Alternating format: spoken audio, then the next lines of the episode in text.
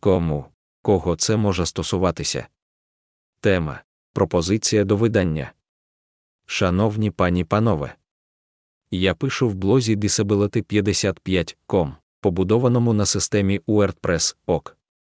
Блог присвячений питанням, пов'язаним з людьми з обмеженими можливостями, і є багатомовним блогом на 67 мовах: узбецький, український, урду, азербайджанський, албанська, амхарська, англійська, естонська, вірменська, болгарська, боснійська, бірманська, білоруська, бенгальська, баскська, грузинська, німецька, італійська, індонезійська, ісландська, датська, голландська, угорська, гінді, в'єтнамська, таджицька, турецька, туркменська, телугу, тамільська, грецька, ідиш, японська, латиська, литовська, монгольська, малайська, мальтійська, македонська, норвезька, непальська, суахілі, сингальська, китайська, словенська, словацька, іспанська, сербська, іврит, арабська, пушту, польська, португальська, філіппінська, фінська, перська,